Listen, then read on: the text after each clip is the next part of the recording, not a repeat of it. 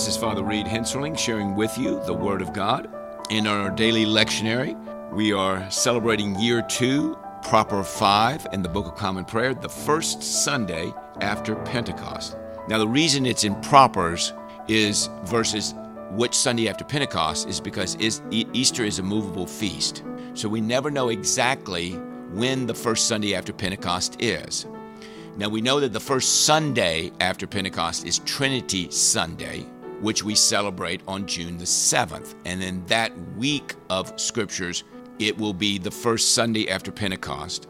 And then the scriptures will be from proper five in the prayer book. So last week we looked at Ecclesiastes, Galatians, and Matthew. And this week we look at Ecclesiastes, Galatians, and Matthew.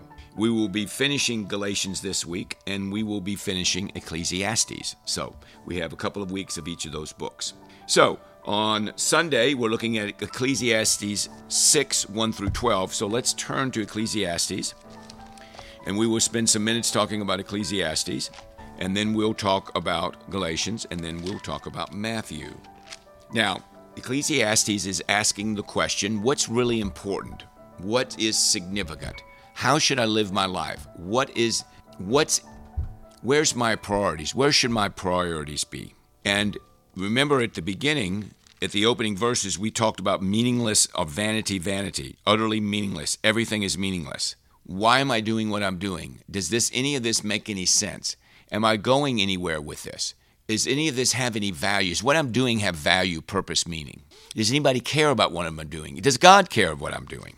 So in Ecclesiastes chapter 6, 1 through 12 is our beginning text on Sunday. He has a wonderful chapter regarding the importance of wealth. I have seen another evil under the sun, and it weighs heavily on men. God gives man wealth, possessions, and honor, so that he lacks nothing his heart desires, but God does not enable him to enjoy them. And a stranger enjoys them and said, Instead, this is meaningless, a grievous evil. So, what do you do with wealth when you don't really appreciate it or you enjoy it and a stranger enjoys it indeed. A man may have a hundred children, verse 3, many years, yet no matter how long he lives, he can't enjoy his prosperity and does not receive proper burial.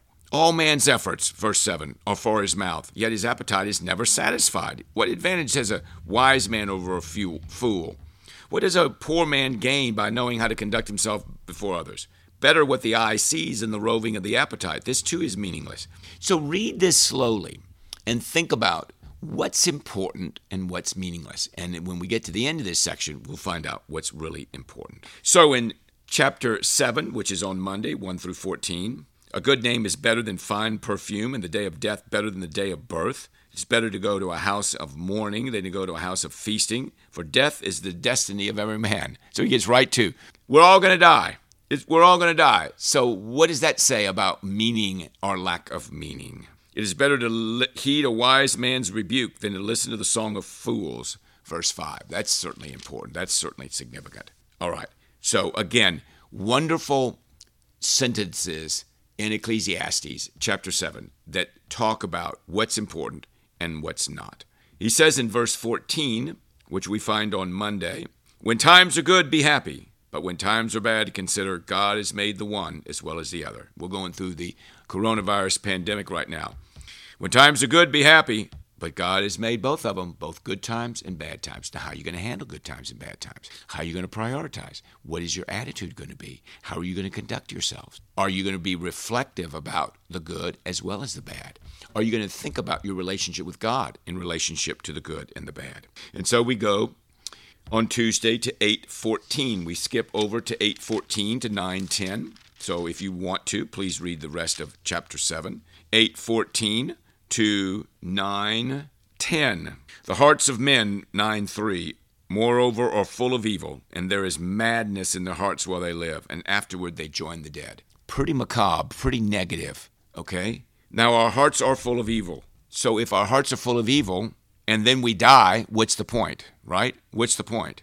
In verse 9, he says, Enjoy life with your wife whom you love. So, isn't it wonderful to have a relationship with your spouse that is loving? Verse 12 No one, this is on Wednesday, knows when his hour will come. No one knows when it's come. As fish are caught in a cruel net or birds are taken in a snare, so men are trapped by evil times that fall unexpectedly upon them. You never know. Be ready. Be prepared, Jesus says in Matthew 25.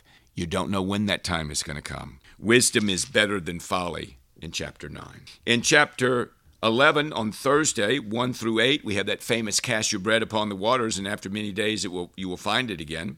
Verse 5 And you don't know the path of the wind or how the body is formed in a mother's womb, so you can't understand the work of God, the maker of all things.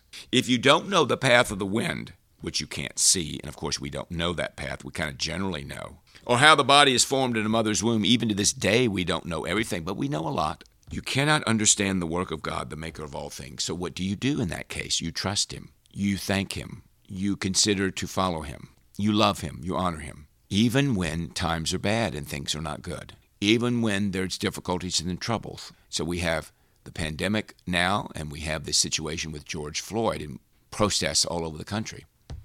What is going on? What is happening? Is God doing something? Is God behind this? What does God say about this? What does He think about this?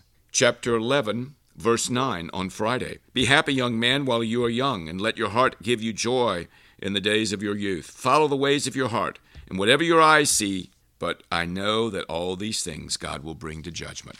Now, folks, you may want to just do whatever you want to do, but remember, at the end of this whole thing, there is judgment.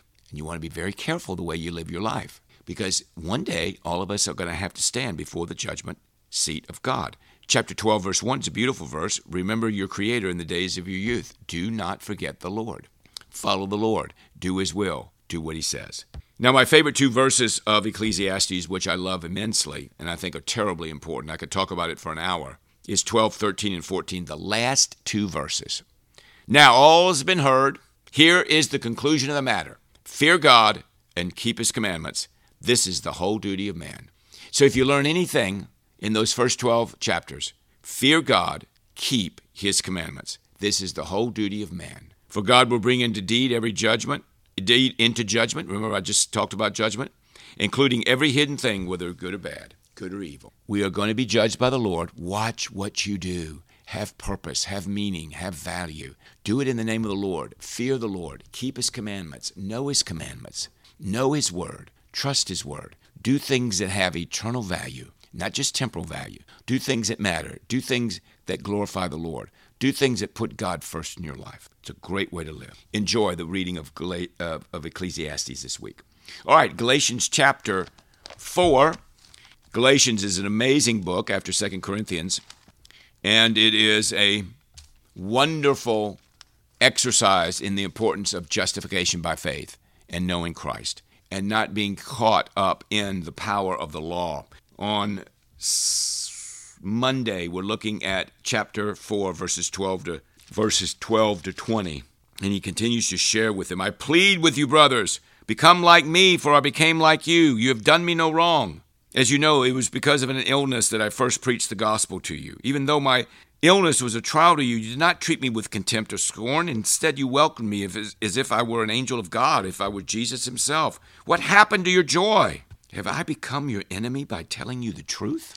You do you dislike me because I told you what the truth is? Isn't that a great question? Why are you not listening to me? Why are you going in a different direction?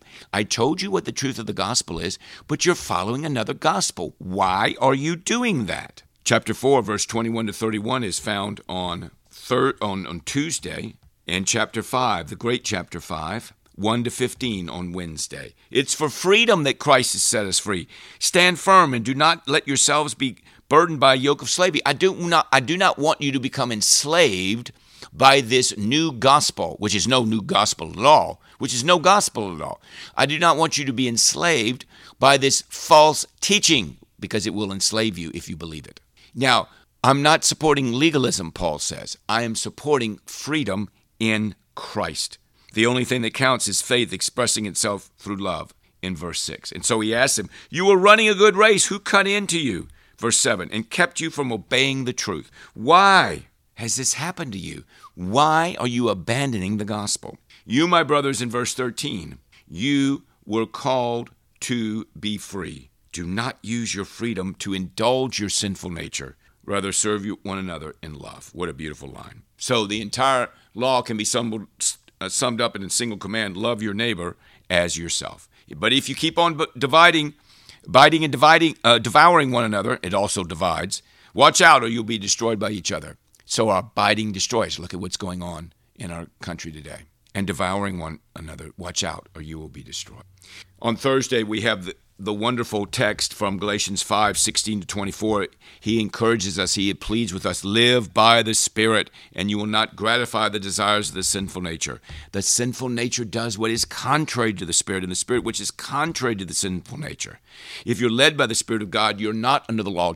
The law is good, but the law cannot save you. The law cannot lead you. It can it's a signpost to what is right or wrong.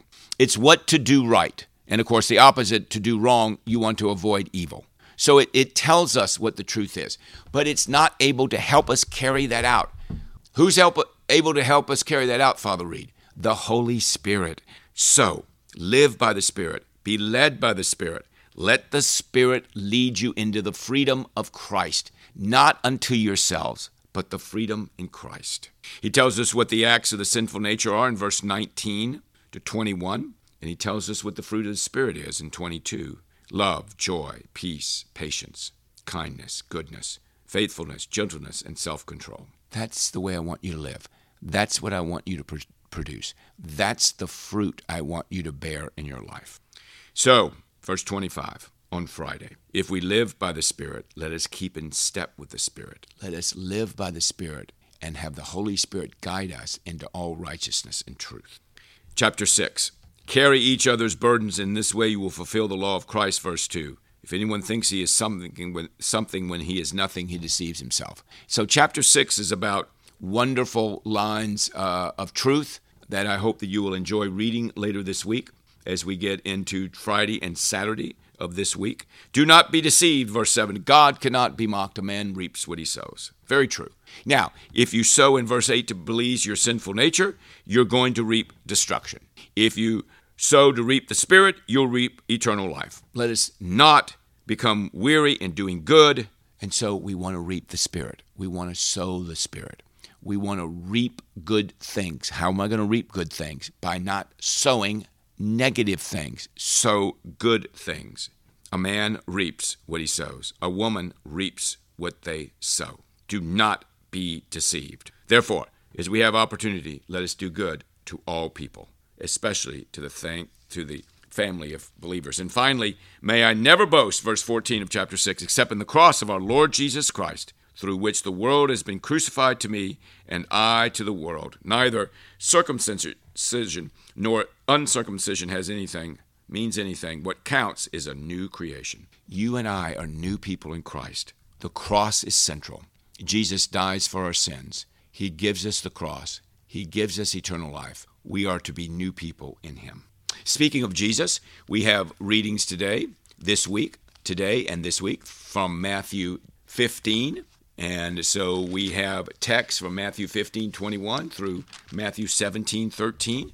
We're in the middle of the journey with Jesus, and we are studying and reading and reflecting upon those things that he is doing in his ministry. Now remember, so in Ecclesiastes, we're thinking about wisdom. We're thinking about what's important. We're thinking about our philosophy and our way to live. We're thinking about how God speaks to us in the everyday activities.